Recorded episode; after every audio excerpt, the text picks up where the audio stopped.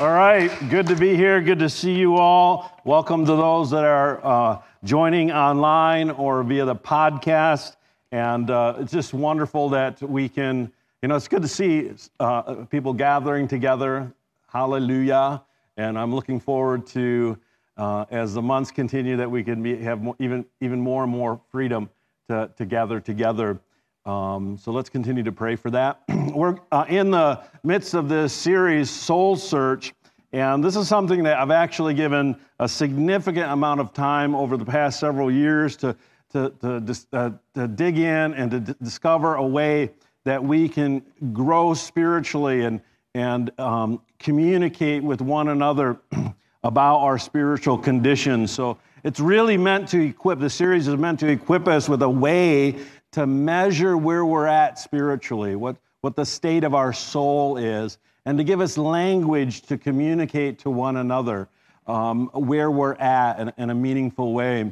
And throughout scriptures, you know, we're, we're instructed to do this, to examine ourselves, to evaluate where we are spiritually, and also to ask God into that process of, of determining the state of our soul. And last week we introduced a series and talked about how God, after Adam and Eve uh, fell in the garden, I mean, so this is the initial story of Scripture after creation is the fall and, and Adam's sin, and Adam and Eve were, were hiding. And God asked, Where are you? And of course, God didn't know. Uh, didn't need to know the answer to the question. God knew where, where Adam was. He knew everything that had happened, but Adam didn't know. And so God asks questions to uh, stimulate us to find the answer. And so, just like Adam, we need to ask ourselves, where are we? Where are we spiritually? And, and we find in the Psalms, this is actually throughout the Psalms, I had to pick one psalm that, that uh, you know uses these terms, but the psalmist David it cries out, "Search me, O God." This whole psalm actually is really powerful, but search me, O God, and know my heart. Test me and know my anxious thoughts.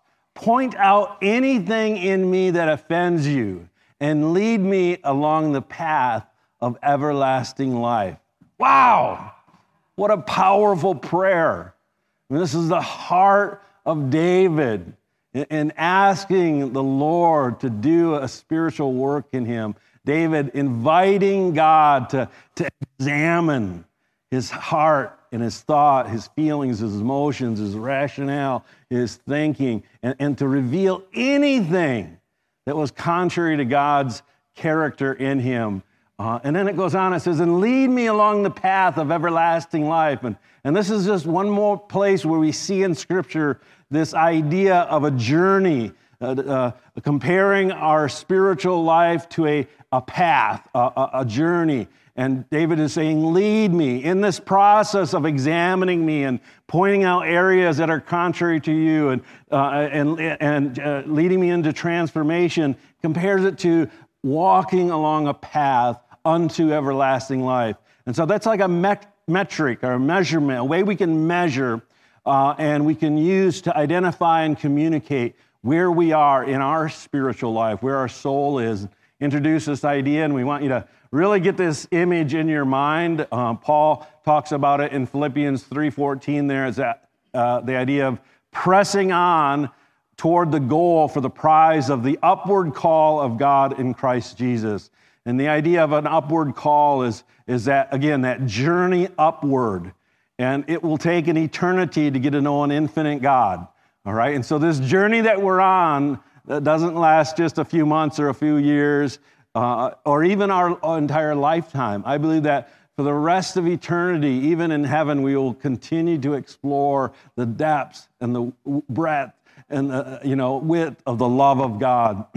But uh, just a simple way to measure, you know, are you moving away from God? Uh, in, in some area? Are you stuck? Are you just kind of treading water? Um, uh, or are you moving toward God? So, on the path toward everlasting life that David mentions, you know, was he going backwards? Was he just holding his ground? Or was he moving forward? And of course, he wanted to be led he wanted to move toward God and toward maturity. And of course, that's where we want to, we all want to do. And we want to be able to encourage one another to be doing that. And this gives us a language and a, and a, and a framework that we can measure and communicate it. And we're basing it on, uh, again, we, Mark and I spent a lot of time discussing this, Pastor Mark. Uh, and I, I, read a book and I've, I've talked with other uh, pastors that have, have using a similar um, methodology, but I wanted something super, super memorable, something that we wouldn't have to, you know, take a long test or read a book or, or, or, or you know, go to an online assessment to measure our spiritual state. And so we just formed an acronym based on the, the word soul, soul search. Scripture, talked about that last week. Where are we in our relationship with God's word and, uh, you know, different ways to, to grow in that. And today I'm going to be talking about others, uh, evaluating how our relationships in life affects our spiritual state. Next week, we'll be talking about the upward, the upward call of God in Christ, our relationship with God through prayer, worship, journaling, hearing God's voice, all the different ways that we commune with God. And then the last one is kind of an overview of just life. And that would include a lot of the practical things of, of life, like our work, our health, emotions, uh, possibly sinful habits or uh, destructive behaviors that we, we have to deal with. And so, and just these four categories, asking yourself, am I stuck? Am I moving away from God? Or am I actually moving toward God?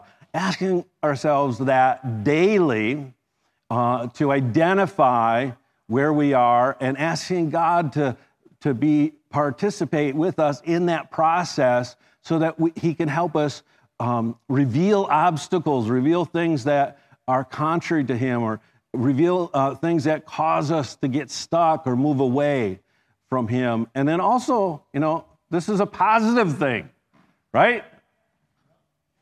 Sanctification and, and growing in God is not just about fighting sin, all right? And in fact, that should be the, the, the lesser amount where it's about pursuing God and pursuing righteousness. And so we want to celebrate the things that are uh, enabling us to live more Christ like and enabling us to build the kingdom of God. And so, uh, both in ourselves and in our conversations with others. And it gives us language to communicate meaningfully and appropriately. Um, as, as you know, I've been around the Christianity for almost 40 years, and so often, if, if people are stuck or they don't feel like they're growing, the only word they have to communicate is that they feel dry. And it's almost like, well, what do you do with that? But uh, this metric, I, we're hoping, is a little more functional in that, you know, I feel like I'm moving away from God. Well, and then you can dig in and identify what's causing that or why you're stuck or what's, what's actually working to draw you closer to God.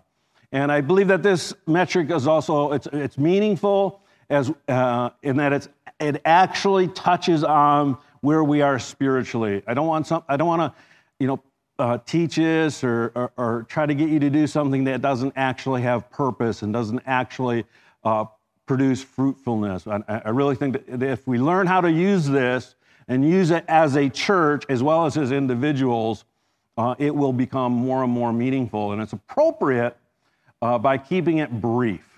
Right? And this is really important, especially when you're doing it in community, in, in our small groups, uh, in community groups, or just one on one fellowship you know, don't tell the whole story while you're stuck. A lot of people want to give all the details so that you really know why. That's not what this is meant to, to do. Or, you know, or uh, uh, and keep it short just so you can communicate something like, man, I'm really feeling distant. You know what? That helps us or helps the other person know where you're at. Or, um, I really discovered a, a truth this week in God's word that gave me life. Great. You don't have to go into all the details. You know, if you want to go into all the details, make a, a, a you know, have a time for coffee, set it up. but, but we need to introduce language that we can use on a daily basis. And so it's important to keep it brief and, uh, and meaningful. All right, today we're going to delve into this uh, second aspect. Last week we talked about scripture. This week we're talking about others. And uh, we're going to talk about four re- reasons in the Bible uh, that show that relationships affect our souls and, and why. And the first one is again right there in the beginning. I, love going to Genesis, um, uh, the beginning of the story of the Bible because so many of the important scriptural theological truths are uh, found there. A foundational aspect of them are right there in that first story. And uh, uh when God chose to make mankind, in Genesis 1:26, it says, "Then God said, "Let us make man in our image, according to our likeness." Let them have dominion over the fish of the sea, the birds of the air, over the cattle, all the earth, over every creeping thing that creeps on the earth. Notice that it's plural. You know, it's God, singular, said, let us, plural. And in the Hebrew, it's plural. Okay? And, and, and, and the Old Testament scholars really uh, struggled over this idea, and they came up with various uh, uh, explanations, but we really see the fulfillment of it in the New Testament, where we see Jesus, God the Son, and although the Holy Spirit is throughout all of Scripture, the, the role of the Holy Spirit and the person of the Holy Spirit is really clarified in the New Testament, and we see that God is a plurality. God lives in community, the three in one eternally, and, and that is part of what we are created in uh, is that we are created in community. Let's create them.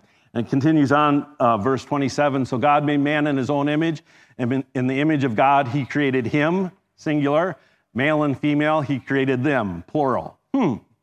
Just like the, the, uh, uh we share in that same identity of God. Um, uh, you know, we kind of bridge the gap of being an individual, but we live in community. Then God blessed them and said to them, Be fruitful and multiply. And so our identity in the, the first commandment is to multiply, to increase the level of community, level of relationship, and actually fill the earth and subdue it and have dominion over everything that lives on the earth. And so we were created in God's image in that we share in community. And we are created to live in community. Relationships are an essential aspect of being human. And we reflect the nature of God best through our relationships. Hear it? This is a big point. I want sound effects. I always wanted to, that, that investment guy on TV. I don't know if he's still around but he used to hit the buttons and then boing, boing. You know, anyway. Spirit, spirituality is worked out in relationship. You know, there's, there's a very limited amount of holiness you can attain uh, isolated or apart from a relationship because relationships actually bring our stuff to the surface and force us to deal with our stuff and deal with others. Why? Because we were created to be that way. And uh, I love this uh, proverb because it's so blunt and to the point. Proverbs 18:1. A man who isolates himself seeks his own desire. It means he's selfish. He rages against all wisdom or all wise judgment. So isolating is actually raging against wisdom. Ugh! And it's selfish. Now, there's times to be, I'm an introvert. There's times, I'm, I'm an ambivert actually, but that means I spend a lot of time introvert and a lot of time extrovert.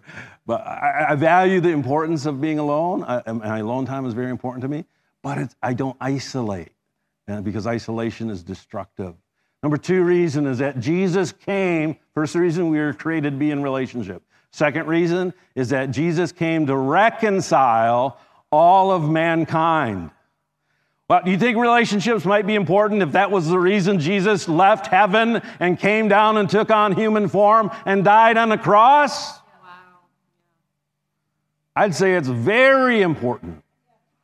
On the li- top of the list of important things is reconciliation, relational reconciliation. Ephesians, Paul's explaining this, says he came and preached peace Peace is the end of conflict, but the restoration of, of, of unity and relationship. To you who were afar off and to those who were near, for through him we both have access by one Spirit to the Father. Now, therefore, you are no longer strangers and foreigners, but fellow citizens with the saints and members of the household of God So again, we have this image of distance to communicate uh, or measure our relationship with God. And, and, G, and Paul explains it, it says, You who were far off, referring to the Gentiles and, and those who did not know God through the, the words of Scripture. They were distant from God. And those who were near, so that, referring to the Jewish people who had God's word and they were close, and some of them had genuine relationship. But Jesus came to bring all of mankind, whether they were far, far away physically or spiritually, or whether they were close, into one uh, household. Jesus' sacrifice on the cross was to enable every man, woman, and child on planet Earth who responds to the message of the gospel in faith to become part of this one family, to be united into one family. Think about that. There's so much division in the world. And Jesus is the answer to join together all races, all ethnicities into one family. I just think it's, it's, the, it's the beauty of the message of Christ. Uh, so salvation is personal. You must personally accept Jesus Christ as your Lord and Savior. There's no way around that. You need to have a personal encounter with Jesus to the point where you believe he is as he is uh, said to be according to scripture that he died on that cross for your sin and that you accept his lordship in your life that's personal and at some point in your life looks different for everybody but it needs to, it needs to come to the place where you accept jesus as your lord but christianity is never meant to be private as though it's just something you, you hide with all right? It's meant to bring you into a relationship with a community of faith, that we do life together. That was the purpose Christ came, was to create this new household of faith. And it also changes our relationship to those who are still on the outside, those who are still far off. So it, it changes our relationship with other uh, you know, once we become saved, we're now brother or sister to other Christ followers, but it also changes our relationship to those who have yet to come into that relationship with God. And the Bible tells us that now we are ambassadors for Christ, as though God were pleading through us. We implore you on Christ's behalf, be reconciled to God. And so, do you embrace this as your identity now? That in your relationship with the others, whatever the group of others is in your life, all right, there's you and them. Everybody has that in their life, but uh, and, and the category of them is different for each of us. Is, am, I, am I making sense? So, the them, whether it be the neighbors down the street that you don't really like, or the coworker that you have a hard time talking to because they're so radically different worldview than you have. That's the them. And you're called to be Christ's ambassador to them, pleading with them to be reconciled to God. And of course, if they're reconciled to God, what does that mean? That means they, be, they become your brother or sister. Now they're part of the family. All right? And that's Christianity, folks. That's, that's what we're called. So, relationship is so important. And um, number three reason why relationships are important to our soul is that Jesus said it was the most important commandment. Uh, uh, uh, a person asked Jesus, Teacher, which is the great commandment in law in the law? And Jesus said to him, You shall love the Lord your God with all your heart, with all your soul, and with all your mind. Uh, this is the first and great commandment, and the second is like unto it you shall love your neighbor as yourself. On these two commandments hang all of the law and the prophets. So Jesus clearly uh, told us in Scripture that these two commandments, loving God and loving others, that would be relationships with other people. What other people? All other people. Right? So include your spouse, include your family, your neighbors, strangers, even your enemies. Love your enemies. You know, that's another commandment. Uh, it's really two sides. These are, these are the two commandments that on these two commandments hang everything else. Everything else in the, in, in the law, every other commandment really is, is, is secondary to this primary goal of love loving God and loving others. And as Christ followers, we're called into that, uh, that, that, that uh, state of relationship. Uh, it's, it's our, our destiny, it's our purpose. And John said it this way Beloved, let us love one another, for love is of God, and everyone who loves is born of God and knows God. He who does not love does not know God. Wow, for God is love. If we're not acting in love in some relationship in our life, we don't know God in that relationship. Does that make sense? If there's a relationship in your life that is not demonstrating love, then you're lacking some aspect of God being active. You're, you're distant or you're stuck from uh, God in that relationship, and God wants you to be moving toward Him in that relationship. Does that make sense? All right, good. Uh, a fourth one, the last reason is that relationships are a priority of sanctification. Colossians uh, says this very clearly. It says, Put on the new man who is renewed according to the image of him who created him. Oh, I love that this harkens back to that initial story of creation, that we are made in the image of God. But of course, because of sin, because of uh, the, uh, the, the brokenness of the world that we live in, we're all uh, cut off from the image of God. And sanctification is a process that's um, done by the power of the Holy Spirit, where we, we put on this new man, this, we become new creations um, and are renewed into the knowledge of the image of him who created him. And so it's, it's hearkening back to what we were originally meant to be. Uh, and then it goes on, it says, whether there's, uh, where there is in Christ, whom we're uh, the new creation, says there is neither Greek nor Jew. Huh? So this is ethnic differences, uh, you know, are, are, are, don't exist in the kingdom of God. Circumcised or uncircumcised, this would be religious practices that were super important in the Old Testament. They say, you know what, that doesn't that, that differentiation doesn't exist in Christ's kingdom. Barbarian, again, those those those other people. And he mentions Scythians, which is in other places where the same idea is mentioned. That this, that one's not pointed out. Well, maybe the Colossians had a problem with the Scythians and said, even those people, you know what? We're all one, slave of free, economic uh, differences. That, that differentiation doesn't exist in the kingdom, but in Christ, we're, uh, we're all one. Christ is all and in all.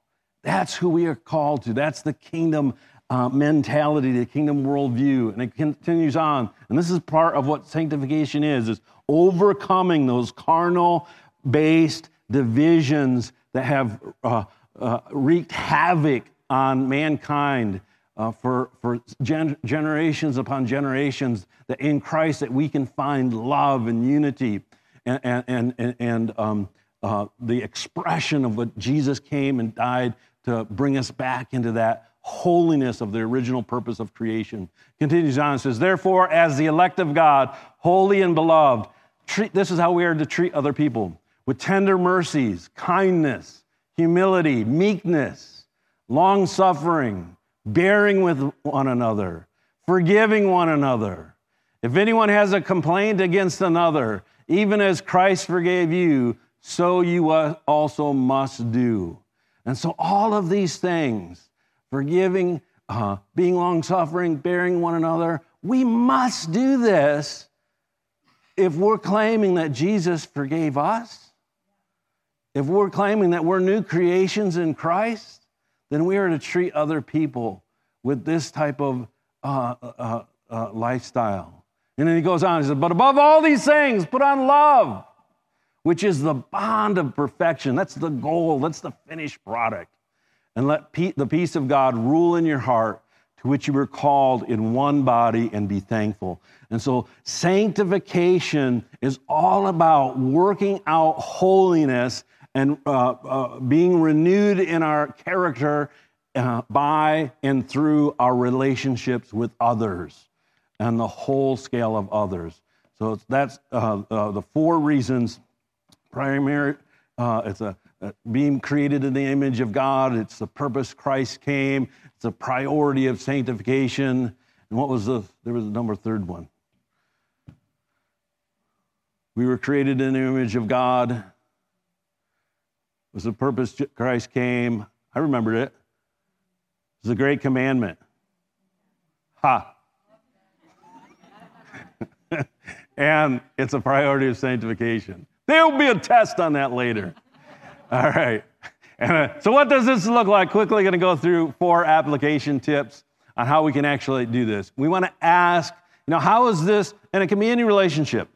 So, it doesn't, you don't, again, let's make this simple. Well, what relationship should I evaluate? Well, whichever one comes to mind. You know, if you're doing a chore, if you think about a relationship problem or any relationship pops in your head, you think of someone, go, how is this relationship affecting my soul? How's it? Is it moving me toward God? Is it moving me away from God? Or am I just stuck? How am I displaying the character of God, all those characteristics of, uh, uh defined earlier in sanctification, in this relationship? My relationship with my spouse?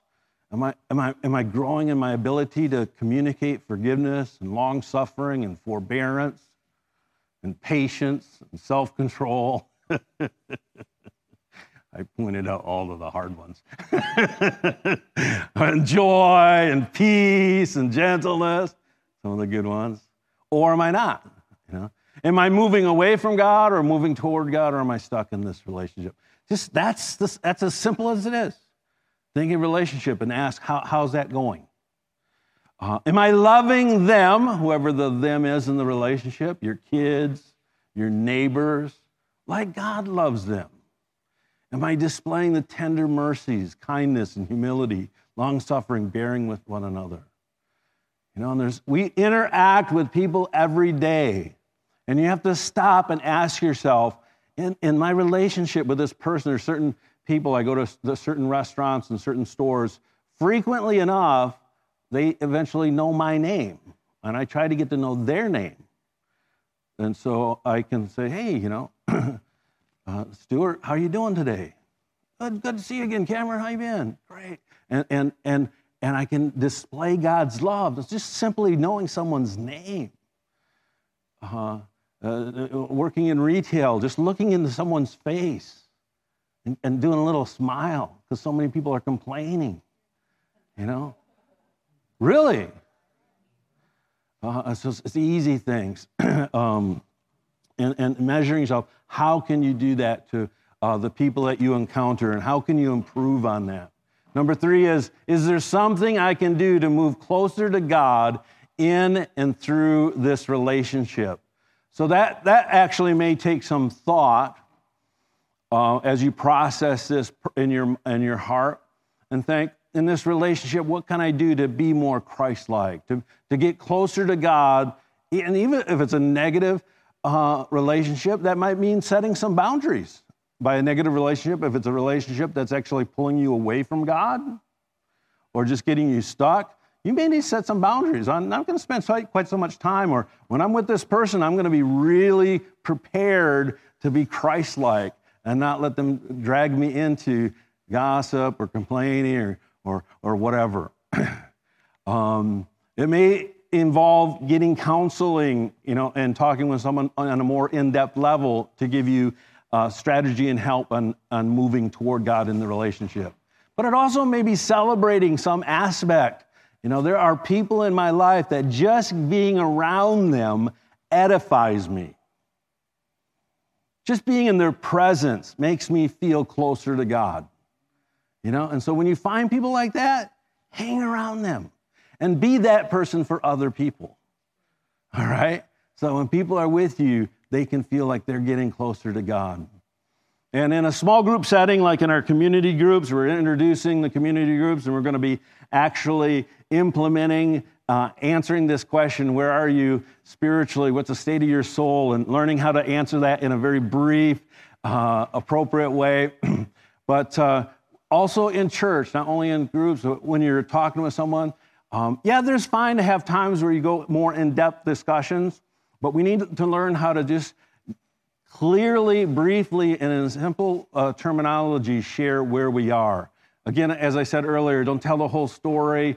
Uh, don't share the details. So if you're struggling with a relationship, you don't have to share what that relationship is or the specific person or why that particular person uh, causes you to struggle. You can just say, hey, I'm, I'm struggling in a relationship. Uh, I, am having difficulty uh, in a relationship at work. Would you pray that I have wisdom? Right? That takes, what, 10 seconds? What if you go, you know, I, I work at so and so, and there's this coworker, and their name is, you know, uh, uh, Bob, and, and every time I see Bob, uh, and pretty soon it's a, it's a 30 minute discussion, all right? And, and then everybody else in the group's not going to have time to share where they're at. You know? And so if we have a habit of being able to clearly identify where we are and communicate, then we together can uh, hold one another up in prayer and just be supportive. You know, another example would be, you know what, this week, my relationship with my kids, I've just had the best time ever. I'm so thankful for that. Again, you're not telling the whole story, you're just giving a brief excerpt so that people know where you are. And it also means that you're keeping kind of like a, a, a diary or a, a chart as to where you are spiritually and where the different aspects of your spiritual life are. And I think that as we gradually implement this and learn how to uh, do this on a consistent basis, we'll be able to measure where we are and communicate to one another. And the goal, the big, big goal, is that we foster a more healthy and vibrant discipleship community. All right? So that when people get join the church uh, and uh, get integrated into our, our, body, they'll learn these, these, this terminology and they'll have this expectation that, you know what? I can share with other people in my faith community and they, they know what it means and they know how to be praying for me and be, and be supportive of me. And, um, you know, and, it, and, it's, and it's appropriate in that it, it doesn't mean that I have to sit down and spill my whole life. Does that make sense? Again, this is the reason Jesus Christ came. And maybe you're here, you're listening to the live stream or the podcast, and, and, and you're, you haven't come to the place where you've accepted Jesus as Lord and Savior. Well, listen, that's the beginning of the journey. It's not the end of the journey.